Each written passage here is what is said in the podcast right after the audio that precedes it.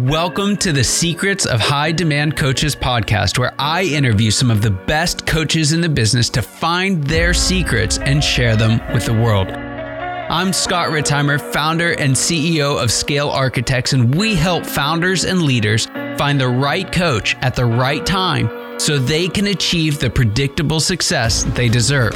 And a huge part of that is helping great coaches do great work that creates enormous demand for their services with way less effort. If you're a high demand coach, I'd absolutely love to share your story and expertise as well. So stick around to the end of the show and we'll reveal how you can be our next guest in 15 to 20 minutes. Let's go.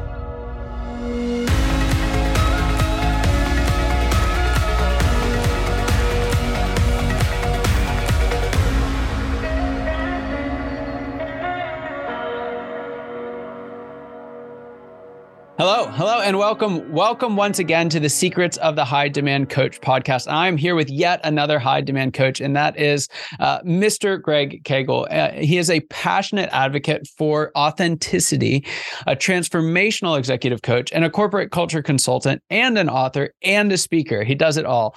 Uh, he does it well. I've, I've, had an opportunity to see some of his stuff before the, the show here, and you guys are in for an absolute treat. Uh, Greg leverages more than 25 years in the trenches of building and leading his own companies. He also comes alongside leaders and guides companies to position them for breakthrough success in building a culture that blows away the competition. There's so much in there that I want to unpack. But, but before we get into any of that, Greg, uh, I'd love to first just welcome you to the show and ask you if you could start off and just tell us a little bit about your story before you got into coaching. What were you up to? And how did that lead to coaching and why? Okay. Well, thank you, Scott, first of all, for having me. And my story, I'll try to keep it brief, but uh, I think it might relate to uh, your audience pretty well. So before before I was in coaching, I was kind of a serial entrepreneur. And it was that simple. I uh, my history o- over the course of my career is I started, built, and sold uh, five different businesses o- over uh, uh, the my my career span, and What's interesting is, you know, a lot of times you get into something out of necessity more than than a plan, and that that was the case for me. So I was uh, in, in, a business, uh, in fact, in, in your area there in in Atlanta, Georgia, and um, I, I was in the real estate business, real estate development business, and in 2007, uh, there was an issue there, and uh, there was a kind of a financial uh, collapse uh, yeah. in the country, and and and what really forced that to happen was the real estate industry. And we know what happened. We you know you look back now as the, the real estate market completely collapsed. Well, that put me in a position and was really kind of forced to reinvent myself. And so in 2009, I just kind of said, all right, what what do I want to do now? Uh, you know, I'm still a middle aged man at that time. I've gone through a tremendous uh, adversity for two years, getting up every day, kind of fighting the whole uh, thing there. And so, you know, life wasn't too good at that time. And I said, well, what do I need to do? I need to reinvent myself. And I just kept coming back to the fact that all I knew was business. Um, you know, I, I, I started my first business when I was 28 years old, and um, one of the things that I tell a lot of my clients when I work with them is what what makes me probably someone you might want to listen to is I've been there and I have failed many times. I have succeeded a few more times than I've failed. Uh, and I've got a lot of in the trenches scars, um, you know, uh, in, in business. So I looked at it and I said, well, that's all I've ever known. And um, I just kind of decided that, hey, if I can't be in business, maybe I can be uh, an advisor, someone that walks alongside of uh, of folks that is walk, walking the trail that I've walked. And so that's kind of how I I got into it slowly but surely, and now it, it's ballooned into um, a, a pretty large endeavor. Well, that's fantastic. So tell us a little bit about who you work with now and what would you say is the most important work that you do for them? Uh, well, I work with a lot of folks. Um, I, will pick out a couple that I really enjoy working with. I work with a steel manufacturer, a public uh, company, steel manufacturer uh, out of Fort Wayne, Indiana, uh, Steel Dynamics. one of my favorite clients. Uh, they have locations all, all, over the country, very large organization. I love working with those folks because one of the things they've asked me to do is help some of their frontline leaders understand what what it takes to be the next level of, of leader. And so I really, really enjoy that because these guys are really hungry. They're open. Uh, they want to learn. They most of them don't have any kind of formal uh, leadership training or any kind of business training, and so I really love working with those guys. Um, uh, probably the other organization that I work with that really is a lot of fun and I've learned a lot from is uh, Army Special Operations Group. So I got introduced to them about nine years ago, and you know these are the elite guys of of the armies, the special operators. They do extraordinary stuff, and it's very interesting because I got introduced to them to come in and help them understand leadership better, which kind of was made me curious. I mean, what do I teach these guys about leadership? Uh, but that has been a phenomenal um, relationship and um, I think the biggest thing there uh, is helping those guys understand that leadership is a lot more than just authority and title, which is prevalent, you know, in the military. Leadership is about understanding people, building strong relational chemistry within your team, and then and then leveraging that for a higher higher uh, performance level. So those are two two examples. Um, anyway, yeah. Fantastic.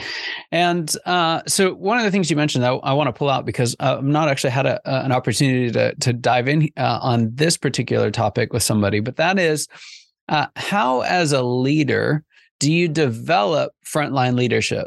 Because leading from the top, if you will, of an org chart or the C suite or whatever you want to call it, the senior leadership team is is in some ways the same set of skills, but in other ways a very different set of skills to those who are leading from the front lines. So, what do you do to uh, first? What does it take to succeed as a leader at the front lines?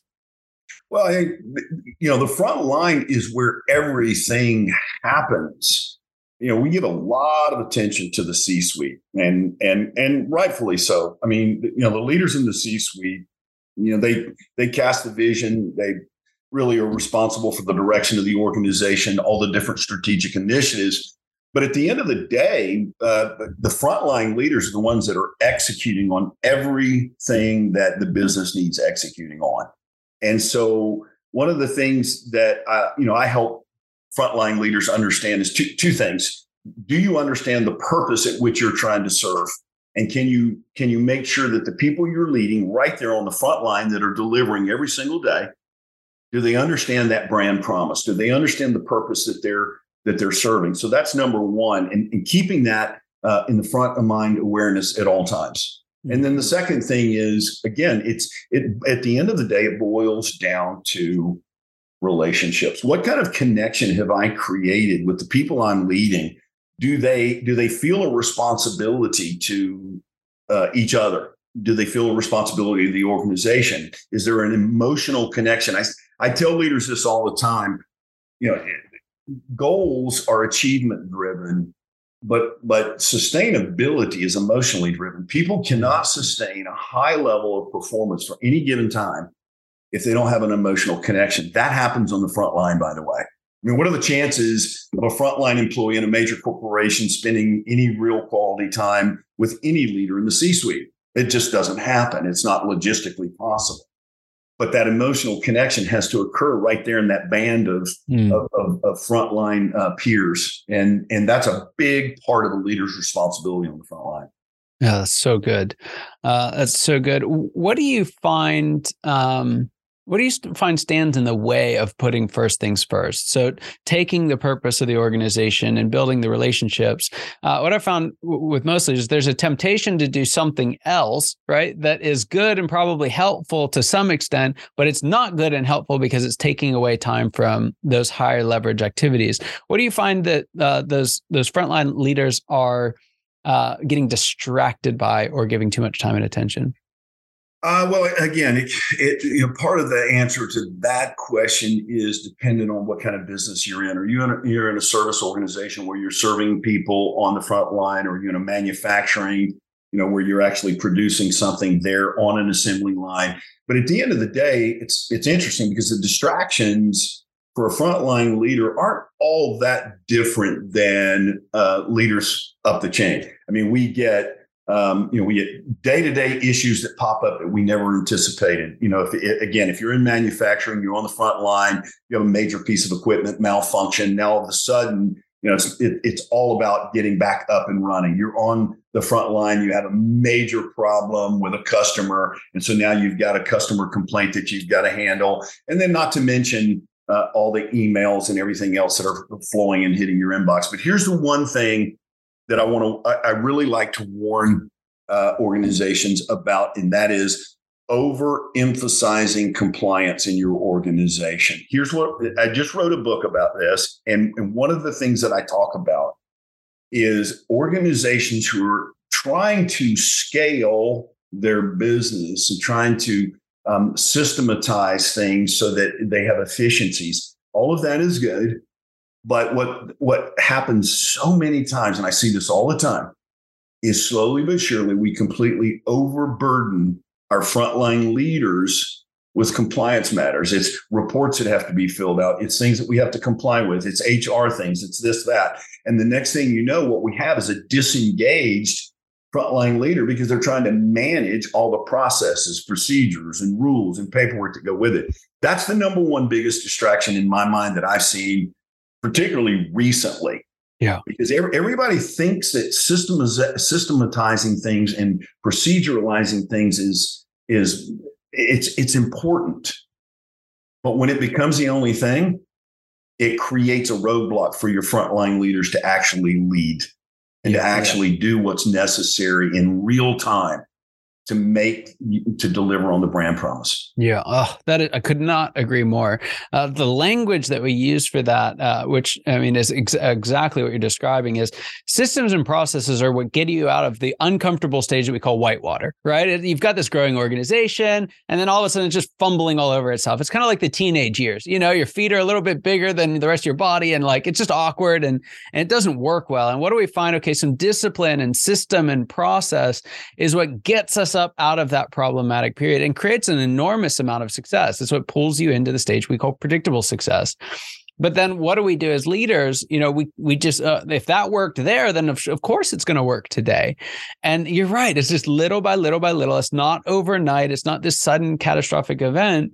No, you kind of wake up one day and you know form edges out function. You know the checklists become more important than whatever the checklists were there for in the first place, and now you're in uh, treadmill is what we call it. You know, you're just kind of spinning your wheels, you're doing the thing, but it's it's not working anymore. And it's it's so important for folks to recognize that just because something worked to create the success you're experiencing today does not mean it's going to be the thing that creates the success in the future. Scott, man, listen, thank you for saying that because I've talked to a lot of people about this, and I think you're the. I mean, I saw you dial in on that immediately, and I could tell you either have experience with that or you've seen it or you know uh, it's it's kind of one of those things that you're hypersensitive to. I got to tell you something that's rare. In fact can, can i tell a quick story? It, yeah yeah yeah. That's why we're here. All right so this is a great example. So i'm i'm, I'm coaching this this guy that i've been work i've worked with for a number of years. And um, he he has this tendency to work with uh, startups in the technology business, and so he he kind of like every two or three years he jumps ship, and you see that a lot out there today. But what was interesting about him, it seemed like every time he just started getting his his set you know settled and, and really getting into a cadence and a rhythm, uh, that organization would get bought out. And here's here's a great story for you. So recently, same thing happens. He he's really doing great. He's really a high performer for this organization. He's in sales, and um, he, they get bought out. Uh, and so here's here's a great story. He gets a phone call from one of his largest clients and the, and the phone call sounds like this Hey, we're doing, we're having a meeting here and we need you to come in because we're kind of laying out our budget for the next year and what we're going to, you know, invest in and so on and so forth. We need you here to represent your product so we make sure we budget what we need to budget for. Now, it, that's a salesperson's dream, right? So immediately what he does, he makes hotel reservation, books his flight, preparing to go. He gets a phone call. He gets a phone call from HR and they say, Um, and remember, now this company just got bought out by a larger uh, conglomerate. They get a phone call and says, "Well, you can't go on that trip just yet." Well, why not? Well, because we have a we have a program. We we have certain arrangements with hotels and airfare and with with with airlines. They literally told him he could not go on the trip until he went through this process. Which, by the way, if he goes through this process, he misses the meeting. Right now, I know this sounds crazy to a lot of people, but I, I this is something I encounter. And so, you know, he had a choice to make right then and there. And of course, he made the right choice. He went on, he did the trip, and he dealt with it, you know, later. But this is an example of how systemization and and here's what winds up happening. A lot of, a lot of leaders don't don't think about this. An overly compliant environment, culture is what I call it in my book about culture. Uh, an overly compliant culture leads the organization's people into complacency. Yeah. Because they show up for work and they go, well, okay, just tell me what to do and I'll do it. Yeah. It's not that they're not working. It's just they're focused on whatever it is you tell me to do. That's what I'm going to do. What's the rule? What's the process? What's the procedure here? There's no innovative thought. There's no creative thinking.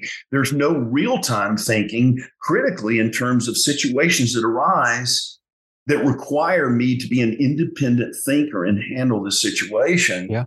And that's when businesses are in, in dire, dire trouble. Yeah. I think the the the real scary part about that is once you achieve that uh, as a leadership, like you've gotten what you wanted, right? You you've you've got people who do what they're told, who line up, you know, who execute on it. It it it it, it actually feels like we've arrived. You know, it feels like we've finally created the thing that we've wanted for at least a while. Uh, but uh, the way that we describe is uh, not, you're actually stuck in the big rut. And the difference between the big rut and that treadmill period is you don't recognize there's a problem anymore. The the sales rep who's throwing up his hand saying what the heck is going on is gone right? Like they left a long time ago and we are like good riddance, but that was the thing that was keeping us out of, you know, this this being stuck as an entire organization. Uh, and so yeah, I mean you're you're 100% right and we see it all the time and you know so often we we look at the stories of great companies and we look at how they they lose their way and and we're quick to say like oh the market moved on or the you know some type of external factor happened but if you really go into the the organization you really look at what's happening they died a long time ago right uh, I was walking through, you know, we get these crazy storms here in, in Georgia. You lived here for a little while, and I was walking through the, the woods uh, after this really, really intense windstorm uh, back behind our house. And there was this huge tree that had completely toppled over. Like, couldn't put my arms around it if there were two of me, you know, just giant tree. And from the outside, everything looked perfect.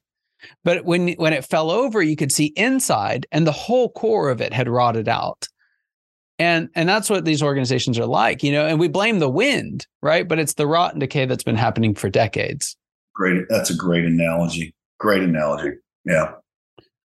Fantastic. So uh, let's go one more step on this. Uh, so you, let's say you're working with a, a, client, and senior leadership asked you to come in with um, with you know uh, frontline leaders, and you know you you get in there and you immediately sense, okay, they're driving through compliance. There's something wrong here. What do you do in that situation? Okay, this is a great question because I never really work with frontline leaders in an organization until I first help uh, the, the the the higher up leaders that in the C-suite, and, you know, at the VP level. I say, look, every leader casts a shadow over culture, and before before I can work with frontline leaders, I got to understand what shadow are you casting over culture. What is it that you are making most important through the messaging that you're doing uh, in, in, in the actions that you're taking and the way way you're interacting with people. And and basically i help them understand uh, there are four different dimensions of their culture and how they lead each one of those dimensions is absolutely critical on delivering on the front line uh, and and really delivering on the brand promise. And so we you know we have to have that. We have to talk about that and here's what I almost always find is what the higher up leaders think they're creating in culture is not what they're creating. Let's go back to the compliance thing for a moment, because that's actually one of the dimensions of culture that I talk about the compliant dimension. Well, it, it is designed to create order and structure in business, and order and structure in business is good, right? Um, and processes and procedures are necessary there to eradicate problems of the past or to um, capture efficiencies that we want to continue to, to, to move forward in, the business. But when it gets overblown, it's trouble. So what do we what do we talk about? We say, listen, the first thing that you've got to understand is your compliance has got to be in that 80% bandwidth. so if it doesn't serve 80% of what's going on in your business day to day, get rid of it. If it's on the outer fringes and it's only addressing something that's likely to happen once every now and then, uh, we're over we're we're overdoing it. Um, and so we talk about that. And then we talk about um, the different business deliverables every organization is responsible for executing on strategy. Does this help execute on our strategy? If the answer is yes, we should keep it. The answer is no, we should get rid of it. Um, navigating crisis and adversity. Every organization will eventually be hit with adversity or crisis. And does this help prepare us to be prepared for adversity or crisis if it hits? The answer is yes, we keep it. So we go through that process. Once I have that understanding, I now go and I begin to deliver that message to the front line and say, okay, let's talk about this. And they actually help give me feedback that allows me to tell the C suite, hey, we've got probably 15, 20% distraction on the front line that we can get rid of just like that. Yeah. yeah. And then you get their attention. Yeah. Yeah, you you come up with a number 15 20% to some people may feel small, but when you're working with a, a large organization 15 to 20 that's a huge huge number like no, not even possible. But uh, yeah, I've, I've, found that more often than not that's true. Um, more often than not. So all right, we've got to get here because I I just can't wait any longer. This is my favorite part of the show, but uh, I'd love for you to to share with us what is the biggest secret that you wish wasn't a secret? What was the what, what's that one thing that you wish everybody listening knew today? Yeah, so I'm going to put my coach hat on, and this is what I'll say because I deal with so many people individually. And the biggest secret I wish uh, wasn't a secret was you are so much more powerful than you realize, and they're not as powerful as you think they are. And the, so many of the leaders that I work with, they're leaders. Why? Because they want to be good leaders. They want to improve. They're focused on being the best they can be. And as a result of that, many of them fall into this trap of focusing in the areas they're not happy with, they're not comfortable with, and always giving the other person, uh, whoever that other person is, competitor or whatever, more credit than they deserve. And it's it's all about, hey, listen, you you have a very specific skill set, much of which is hardwired into you. And we just need to live there. We need to be, we, we need to grab a hold of that and we need to expand that. We need to be, this is why authenticity is one of my favorite words. And I'm trying to get away from it because so many other people are using it that it's almost become, um, I, you know, I wrote a book one time called Be Weird. And I, and I just, I took away authenticity and said, this is your weirdness and your greatness resides within your weirdness. And so I work with a lot of leaders to say, listen, man, where are you adding the most value? Let's focus there. Um, and, and, quit trying to carry the water uh, for everything. Um, you can be the smartest person in the room, or you can make everyone in the room smarter. And it's that second one that is the leader that I want to create. That leader that walks in and everybody's game is heightened. Everyone becomes smarter. Everyone becomes more innovative and creative because that leader walks into the room, as opposed to everyone looking at that leader and say, okay, tell us what to do, almighty leader.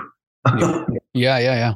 Totally. I love that. Um, I, I really do. So, all right, you, you just put your coach hat on. I'm going to have you take it off for a second. Uh, I'm going to have you put your CEO hat on uh, mm-hmm. and talk to us a little bit more about what this stage of growth looks like for you and your business and what some of the challenges are you think you're going to have to overcome to get there.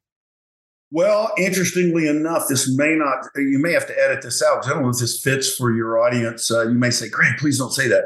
Where I am right now, honestly, in, in my business, I'm looking for a way to scale back on the amount of work we're doing. Um, we've been very blessed, very fortunate uh, in that I have uh, literally as much work as I want. What what I'm what I'm focused on right now is what is the work that I know we can make the biggest difference in. What is the work? What, what is what is the definition of the perfect client for us? And I'm actually being very exclusive in who we're working with right now, not because I think I'm all that. It's because I'm, we're just at a point where we know the kind of impact we want to make. We have years and years of experience in getting there. And now I want to match that with the right business, with the right business leaders, and really make a, a huge difference. The, cha- the challenge that I'm coming uh, up with that is very simple. I, I've spent a lifetime trying to say yes to business opportunities, and now trying to figure out how to say no. It's killing me. I'm not very good at it. Yeah that's my biggest challenge. Uh, we can't edit that out. It was one of the best pieces of advice we've had on the show because you, you know bigger is not better, but better is better, right? And, and there are times and seasons, uh, and sometimes they're, they're just the overall direction of where we're going, and other times when saying no is the absolute best thing you can do for your organization. And especially for those leaders, which is most leaders, in my experience, what they're really trying to do is create impact. And we're used to creating impact by saying yes, going big, making big promises, and, and finding a way to scramble and deliver on them. But there are there are times when you know that strategy is appropriate, and that strategy will earn you the right at some point to also be able to say no strategically. So I, I think that's phenomenal. Uh, um, um, you know, it takes some vulnerability to jump on and say that, right? Because it can get misinterpreted so many ways and, and it can look so different. But I think there's definitely folks listening here today who that's some of the best advice they could hear right now is that a strategic no is worth a thousand yeses. Well, Scott, if I could just to, to draft off of that for one second, and I know we're up against the clock here, but um, here's here's what I'm have really discovered over the past two or three years, and and I discovered this through my work with my clients when we focus on 100% impact, what, what, what, what truly is it that we really want to deliver? And what is the impact that we want to have? And we put all of our thought and effort into producing that. Here's what happens the growth opportunities that most entrepreneurs are looking for, um, that is a byproduct of strategic yeses or nos. And sometimes taking a piece of business for short term growth can absolutely be the kiss of death in terms of your reputation or your, you know, whatever it is you're trying to deliver. And so um, it, it, it, doesn't have to be either or, is what I'm getting at. Yeah. You can still have long term sustainable growth by focusing on what do I really need to say no to today? Yeah. And I think that's a, a that's a lesson a lot of entrepreneurs um, miss. Yeah, that's so good. So good. Uh, so uh, as we were talking, you mentioned a, a book, uh, and I'd love for you to just give us, you know, 60 seconds on uh, what the book's about and where we can find it. Real simple. Um, it, it is a book on culture. And what I do is I help the reader understand a few things. You're going to have a culture, uh, whether it's by design or default.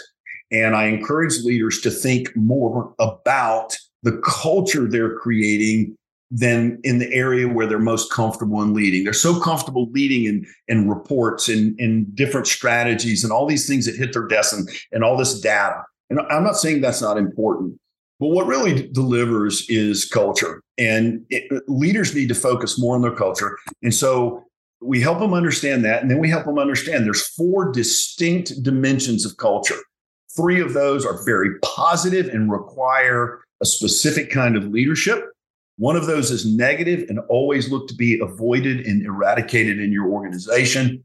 And leaders are the ones that set the tone for culture. And we give them this map of how to build not only a healthy culture, but to balance the different elements of culture so that one doesn't get out of balance with the other, as we were talking about earlier. Compliance getting out of balance has the negative effect. Well, that is true of the other two dimensions as well, which we call committed and courageous. But um, that's pretty much where it is. And I mean, they get it on Amazon, uh, Barnes and Noble, uh, Books a Million. Um, pretty easy to find. It's called The Four Dimensions of Culture and the Leaders Who Shape It. Um, so it's a leader culture connection type of book. Awesome. The four dimensions of culture uh, and the leaders who shape it. We'll add a link uh, in the show notes. Go out and get a copy today uh, before you forget. You will not regret it. Uh, Greg, thank you so much for being on. It was an absolute pleasure having you here. Uh, I so appreciate you taking the time. And for everyone listening, your time and attention mean the world to us. I appreciate you spending some time with us today. I hope this conversation was as helpful for you as it was for me, because I know it, from my end of things, it was amazing. And I think it will be for you as well.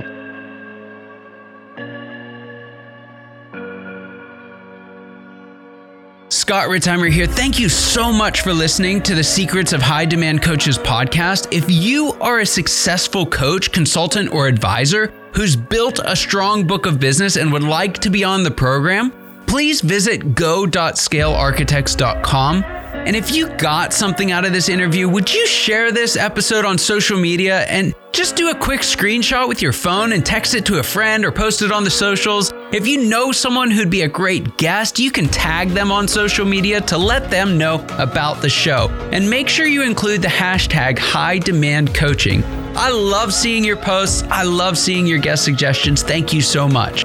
We are regularly putting out new episodes and content. To make sure you don't miss any of those episodes, go ahead and subscribe now. Your thumbs up, your ratings, your reviews, they go a long way to help us promote the show, and they mean a lot to me and my team. If you want to know more, you can go to our website, www.scalearchitects.com, or you can follow me or the company on LinkedIn, Facebook, or Instagram. Thank you so much for listening. We'll see you next time.